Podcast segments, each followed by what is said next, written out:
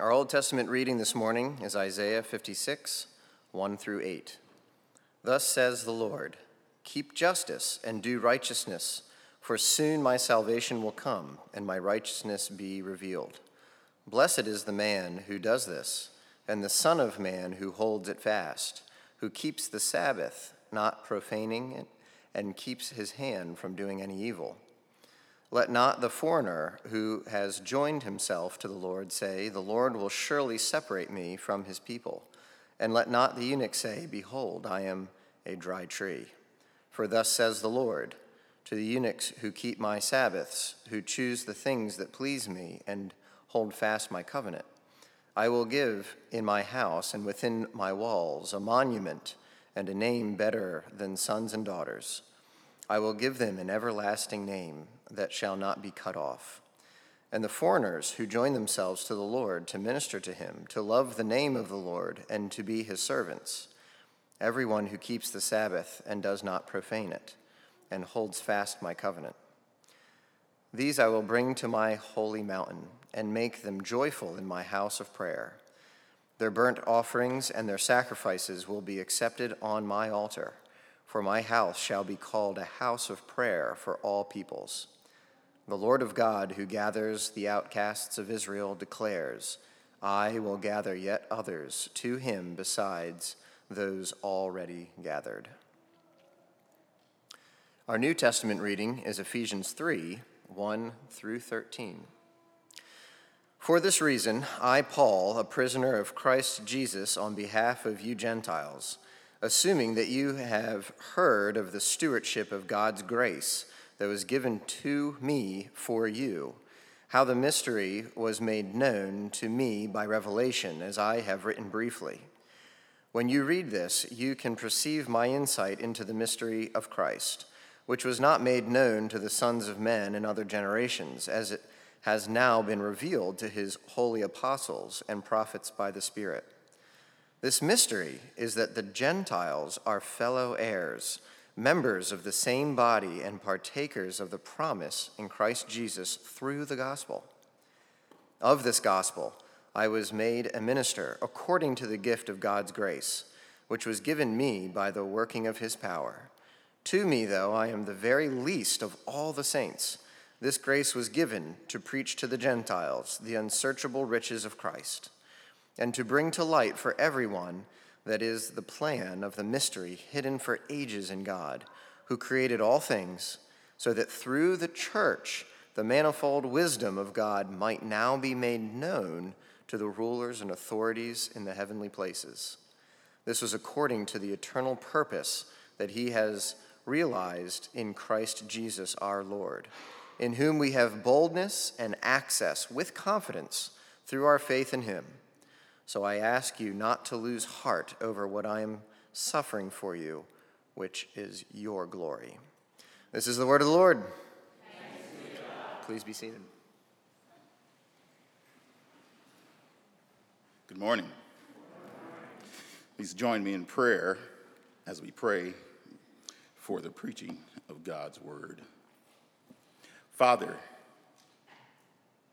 your Son, our, our Lord Jesus Christ, prayed that you would sanctify us through your truth.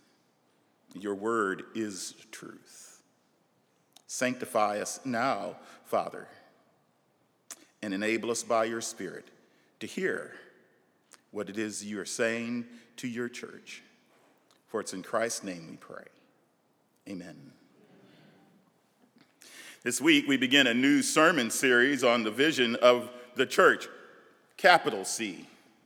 So it's not just the vision of Grace Church, although that's included, but the vision that God has in mind for the church universal. And you say, Pastor, that's an audacious. Yeah, I know, and we only have a few minutes. so, vision. Vision is seeing what could be, or as Jonathan would say, it's a picture of a preferable future. Years ago, before we moved to Dover, we lived in Chattanooga and we bought a piece of land that from the eye, it, it looked like it was just a spot where rainwater would collect. There's bamboo uh, that had grown and, and wild scrub brush and, and trees. And we looked at it and thought, a house could go down there. And so we found out who owned it, Connie did, and we discovered that there were five lots on that property. And we saw this, so we talked to the owner, and he was a developer who had built a number of homes and, and apartments there around town. And he saw numerous buildings on that property. We saw one home, he saw several. Our vision was a home that wasn't encroached upon by neighbors. so we bought all five lots. yeah. But that happened because, because of a vision, because of a vision. We could see the home that we, we wanted sitting on that property, our preferable future, if you will, until God called us to Dover. You see, vision is seeing what could be, the picture of a preferable future. So, as God looked at the property of earth, the occupants, humanity, what preferable future did he see? See, that's what this sermon, the first in a short series of sermons, the plan of the mystery, is about. And that phrase is taken from verse 9 that, that reads this way and to bring to life for everyone what is the plan of the mystery hidden for ages in God who created all things. And I chose this phrase as the title because it shows that God's vision, it shows that God's vision of the church is intentionally fulfilling a promise that is consistent with his eternal purpose. So, behind the plan of the mystery is the vision of God. But what is that vision? See, that's the question we're answering today. So, the vision of the church, remember capital C, is a mystery now revealed in a ministry of grace that is a manifestation of the manifold wisdom of God as the mission of Christ is realized. Let me say that again. The vision of the church is a mystery now revealed in a ministry of grace that is the manifestation of the manifold wisdom of God as the mission of Christ is realized. That's the outline.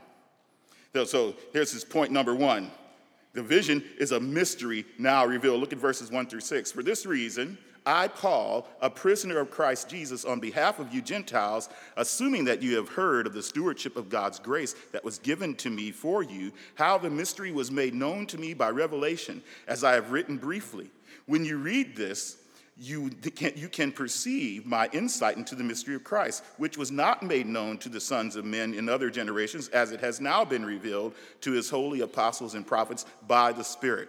This mystery is that the Gentiles are fellow heirs, members of the same body, and partakers of the promise in Christ Jesus through the gospel. See, God's vision of the church is a mystery now revealed. I love a good mystery, don't you? Yeah, but this is not Agatha, Agatha Christie or, or Father Brown, G.K. Chesterton's priest detective. No, no, it, it's, it's not something that you can discover by following a trail of clues. But mysterion, that's the Greek word for, for mystery, it's something that was previously kept quiet. It was a secret that's now revealed by revelation. Did you notice what the text said? That it wasn't made known to the sons of men in other generations? It isn't something found through natural revelation. This is what, this is what the scriptures tells us. So, so natural, the glory of God, Romans 1 tells us, can be, can be seen in natural revelation. But this is not through natural revelation, but it's, but it's, it's revealed to those who have been brought into it. So, our Old Testament reading from Isaiah 56 is, is an example where we see God is preaching the gospel through Isaiah, but yet they didn't see it. It's, it was a mystery. The nation of Israel was the church of the Old Testament. They were, they were called out of the world and, and, and, and to serve God, to be, to be God's people. The Exodus, that's what the Exodus was about. God was calling them out to serve him. Isaiah 56, 6 through 8 says this And the foreigners who joined themselves to the Lord to minister to him, to love the name of the Lord, and to be his servants, everyone who keeps the Sabbath and does not profane it and holds fast my covenant, these I will bring to my holy mountain and make them joyful in my house of prayer. But their burnt offerings and their sacrifices will be accepted on my altar, for my house shall be called a house of prayer for all peoples. The Lord God, who gathers the outcasts of Israel, declares, I will gather yet others to him besides those already gathered. So here we see that God's vision of the end and, and regathering of Israel is for all nations. Those Old Testament saints would say, yes, the, Gentiles, yes, they can come into the temple, but they're not like us. Well, the vision, see, they weren't seeing the vision. So the, vis- the vision, God had, had kept it quiet. They weren't seeing the vision because remember, the, text says in Isaiah 56, it says, I will gather yet others to him besides those already gathered. So God is, in, is gathering people. And Paul now says this, that the mystery is revealed.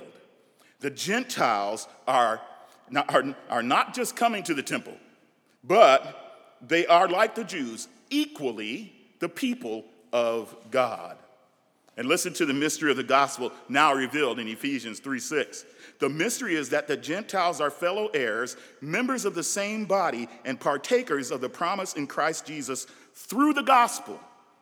Now, just like the nation of Israel was called out and made the people of God by that same calling, the Gentiles are now being called out. So, by the way, so when the, when the scripture speaks of Jews and Gentiles, it's talking about those who are, are, are naturally Abraham's children, they're his descendants, you know, the, the, those, they, and, and, and the Gentiles is everyone else. So, unless you're Jewish, you're a Gentile. so, I think that's just about all of us in here. Yeah. So, so, so the scripture, the scripture is saying to is saying that the, that the, that the Gentiles are sharers. They're called to, to partake in the promises of being Abraham's heirs in the same body, the community of believers. So everything that was promised to the nation of Israel are now the promises of both Jew and Gentile together in one body. This is God's vision of the church, the mystery of the gospel. And there's more, though. Since God's vision of the church is not just a mystery revealed, but it is in a, a, ministry of grace. Look at verses 7 and 8. This is point number two. Of this gospel, I was made a minister according to the gift of God's grace, which was given me by the working of his power to me. Though I am the very least of all the saints, this grace was given to preach to the Gentiles the unsearchable riches of Christ. See, God's vision of the church is in a ministry of grace. Now, this tells us that what God has done to resource the vision, that it's resourced by His grace. Because, you know, if you have a vision, you have, you're going to need resources in order to accomplish it, right? Yeah, and the amount of power and, and riches you put into the vision is an indication of the vision's importance to you, right? Vision drives budget, in other words. So, little parable. A man went on vacation to the Holy Land and with his wife and her mother. While in Israel, the mother in law died from a heart attack. The couple went to a local undertaker who explained that they could either ship the body home, which would cost more than $1,500, or they could bury her right there in the Holy Land for only $150. The man said, Well, ship her home. Surprised, the undertaker responded, Are you sure? That's an awful, an awfully big expense, and we can do a very nice burial here. The man said, Look, 2,000 years ago, they buried a guy here, and three days later, he rose from the dead. I just can't take that chance. vision drives budget. And this man obviously believed in the resurrection. Yeah, yeah. Vision drives budget. The amount of power and riches you put into the vision is an indication of how important the vision is to you. So, how do you know? How do you know how important this vision of the church is to God? We calculate the grace that He has given to us by Him. Paul says that He was made a servant diakonos, and that's the, that's the word from which we get our word, our, our word deacon, and it's translated servant, and it, and it means, it can mean a waiter on tables. It's the word Jesus used of himself. And it, but Paul said, I'm a, I am a diakonos, I'm a servant of the gospel according to the gift of God's grace. This grace has brought him into contact with, he says, the working of his power. And this grace enables him to preach the unsearchable riches of Christ. So, this, this grace that God has given is what the church distributes to all the nations. And Paul says it is this grace that has, that has brought him into and connecting to the power of God and the unsearchable riches of Christ. Is that a great phrase? Unsearchable riches of Christ. Unsearchable riches of compassion in Christ. So that you and I, that our hearts are, are warmed toward our fellow man. Unsearchable riches of Christ, riches of merit in Christ, so that we're not sunk by our sinfulness but assured of the Father's love for us in the Son, with whom He is well pleased, that that pleasure rests on us because of the merit of Christ. Unsearchable, unsearchable riches of Christ in sanctifying grace that is at work in every circumstance of our lives, making us into the image of Christ unsearchable riches of Christ in, in bringing comforting grace whereby we're reminded that earth has no sorrows that heaven cannot heal. Unsearchable riches of Christ. And there's, there's a lot more, but time doesn't allow us to, to go into all of no, but, but God has resourced the vision of the church with the working of his power and the unsearchable riches of Christ. Now, with resources, with resources like that, is there anything that God can't accomplish through his church? Yeah. yeah. And with resources like that, can you and I afford not to become servants of this gospel? See, this is the vision God has resourced by His grace at the cost of His Son's life to fulfill the promises of God and make the ethnicities one. God's vision of the church is in a ministry of grace that is a manifestation of the manifold wisdom of God. This is verses 9 and 10, and this is point number three. And, and to bring to light for everyone what is the plan of the mystery hidden for ages in God who created all things, so that through the church, the manifold wisdom of God might be made known to the rulers and authorities in the heavenly places. So, God's vision of the church is the manifestation of the manifold wisdom of God Tremendous, tremendous love has been given to us through Christ. Amen. Yes, God's passion for the vision he has for the church is seen in the grace that has been given to us. And the scripture tells us he lavished this grace on us in all wisdom. So, God's this gift of grace to the mass of, of messy humanity is a spectacle to the invisible world. This is what the scripture is telling us. And you might say, what invisible world? Well, he's talking about you know, rulers, authorities, angels, demons. Yeah, he said, he said that, that, that they, are, they, are, they are beholding, they are witnessing. And what is it that they're beholding? Well, that word manifold in, in, in, that Paul uses is a word that means marked with a great variety of colors. And that's, that God's wisdom is marked with a great variety of colors. Yeah, does God like color? Of course he does. I mean, you see, you see it every morning, you see it every evening. And, I mean, and, and the colors just, whether you, whether you believe in God or not, you look at them and you go, wow.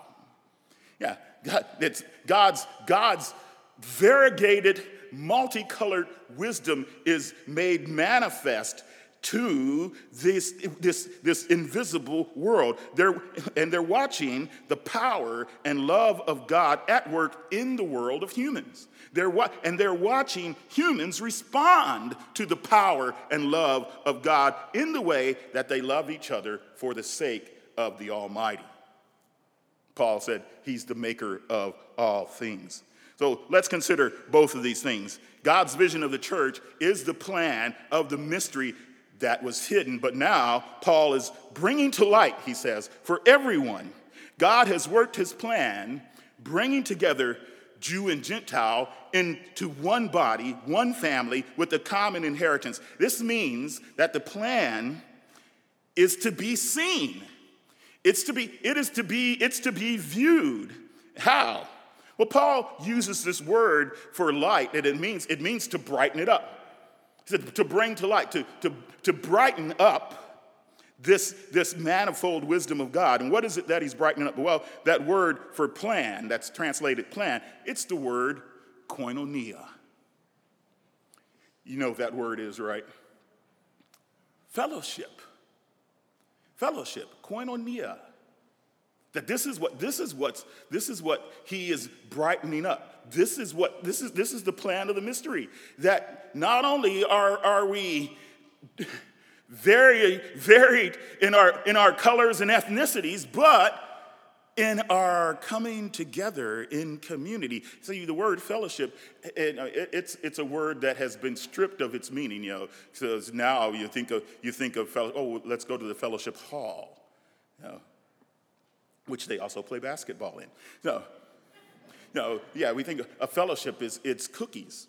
No, that's not that's not that's not what the, that's not what the word means. You know, it was a word that that denoted and spoke of love, intimacy, communion. In other words, God's vision for the church is to educate the rulers the, pre- the principalities and powers in heavenly places on the unity of heaven and earth. See, this reminds us that God's vision of the church is supernatural. It's supernatural. And responding to the gospel with love and grace and living the gospel in unity is instructing the rulers and the authorities in the heavenly places while it impacts our relationships on earth. See, these, the, so, so those early Christians, they were people who had no other reason to be together except for Jesus Christ. And they gathered, and when they, when they gathered, they greeted one another with a kiss of peace. And, many, and you can read many stories in church history of those who were in the arenas and they were about to be put to death. And even as they were about to be put to death, they would kiss one another with this kiss of peace. Mark Dever and Jamie Dunlop in their book, The Compelling Community, they talk about this, this supernatural power that, that brings about a, a gospel revealing community, which is what the, what the, the multi ethnic church is a gospel revealing community. They talk about this supernatural, and by supernatural, they mean it's a sovereign God working in space and, and time to do what confounds the natural laws of our world. They write this in gospel revealing community, many relationships would never exist but for the truth and power of the gospel, either because of the depth of care for each other or because two people in relationship have little in common but Christ. It's how important our fellowship is. It's how important it is to love one another deeply. A few weeks ago, we were at a, a, Longhorn Restaurant. There were several of us, you know, and and and uh, from from church here, and we and we were there uh, in, enjoying lunch together. I mean, you know, we're Latino, we're black, we're white, we're Korean, and we're all sitting around the, these these three or four tables, and we're laughing it up and having a good time. And the waiter bends over to me, and I thought he was getting a little close, you know, and he says to me, "What kind of church are you?" You know, in my mind, you know, the Westminster Confession, the Presbyterianism, you know, but I, well, you know, I said, we're Grace Church on McKee Road, you know. He said, I never see this, this kind of diversity. I love it. You know, ah. see, but that's, that's, yeah, we, we weren't there. We were there to eat. We weren't there to be a display. But, you know, I mean, that, that just happens. But, well, so, but that's what, that's what gospel revealing community does. And it's a testimony that earth finds hard to refute.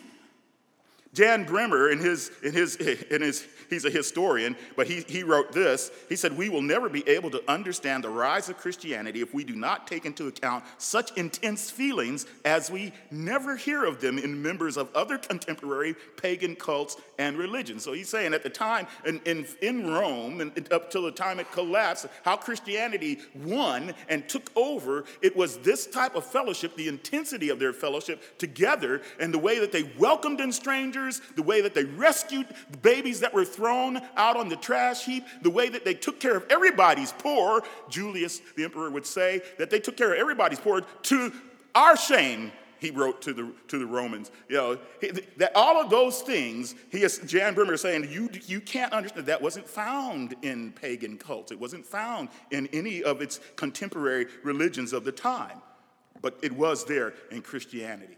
See, this is God's vision of the church. It's these two dimensions of, of, of, of heaven and earth united, becoming one in Christ. And this means God's vision of the church is the vision, it's, it's the mission of Christ realized. This is the last point. You know, they, here in verses 11 to 13, this was according to the eternal purpose that he has realized in Christ Jesus our Lord, in whom we have boldness and access with confidence through our faith in him. So I ask you not to lose heart over what I am suffering for you, which is your glory. So, God's vision of the church is not just a plan, but there is an eternal purpose that the plan is accomplishing. What is that purpose? Earlier in Ephesians chapter 1, verses 7 through 10, Paul states it plainly what the purpose is. Look at it. He says, In him we have redemption, and he's talking about Christ, through his blood, the forgiveness of our trespasses, according to the riches of his grace, which he lavished on us in all wisdom and insight, making known to us the mystery of his will, according to his purpose, which he set forth in Christ as a plan for the fullness of time, to unite all things in him, things in heaven and things on earth. You see, Christ is the realization of God's eternal plan of uniting everything in heaven and on earth. In the beginning, our, our first parents, Adam and Eve, enjoyed that perfect access, that perfect union with the Father of heaven and earth. They were, they were one. And there was, no, there was only one prohibition do not eat of the tree of the knowledge of good and evil, or the day you eat thereof, you will surely die. God was saying to Adam and Eve, Obey me, and you will live. Do what I say about the tree, and we will be one. They disobeyed, as you know. They listened to one of those authorities or those one of those rulers, you know, the Satan or Satan, a fallen angel. Sin entered through their disobedience, and, and then there was this chasm fixed between heaven and earth. Death and distance came into their existence. Adam and Eve are banished from the garden, and an angel with a sword blocked the way to the tree of life. And the unity between heaven and earth is gone, but God sought and wanted his creation. Christ the scripture calls the second Adam, comes into the world, lives a perfect life, obeyed the way that we should have obeyed. He dies the death we should have died.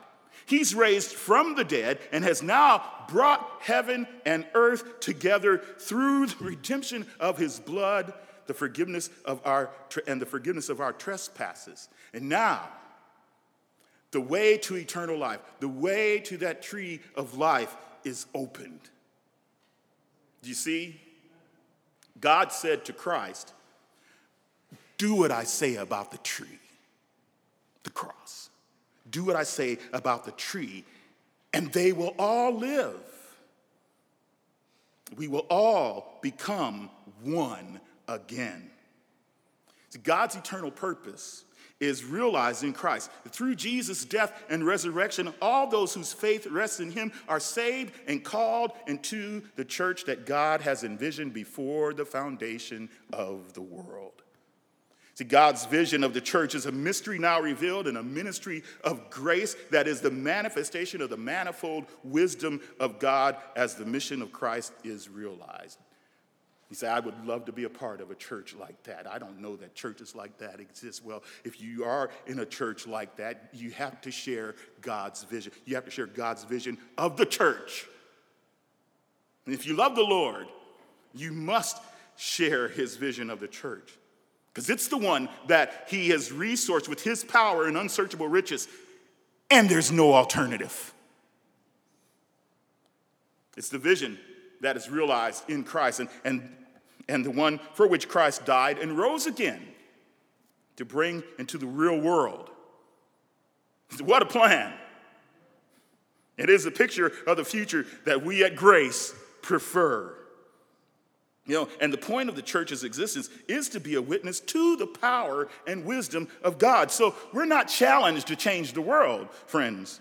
We're challenged to be unified, to be a unified, faithful witness and presence, testifying to the power and wisdom of God. We're not changing the world by what we do, God changes the world by what He has given us. Faithful we're, we are faithful witnesses, not faithful world changers. Changing the world is God's work. Our work is to be faithful in what He has called us to be His people, whom He has made one. And when the dust of all the shifting foundations settle, the church's one foundation, Jesus Christ, will remain. Let's pray. Father, Continue your work in us, that your name might continually be glorified, your wisdom made known to all, Lord, of this invisible world that is that our eyes can't see, but they are present and are at work. But you, Lord Jesus, have conquered and overcome. Reign victorious, O Lord, as there is no king beside you, there is no God beside you. There is no other Savior that is calling the ends of the earth to look to Him and be saved.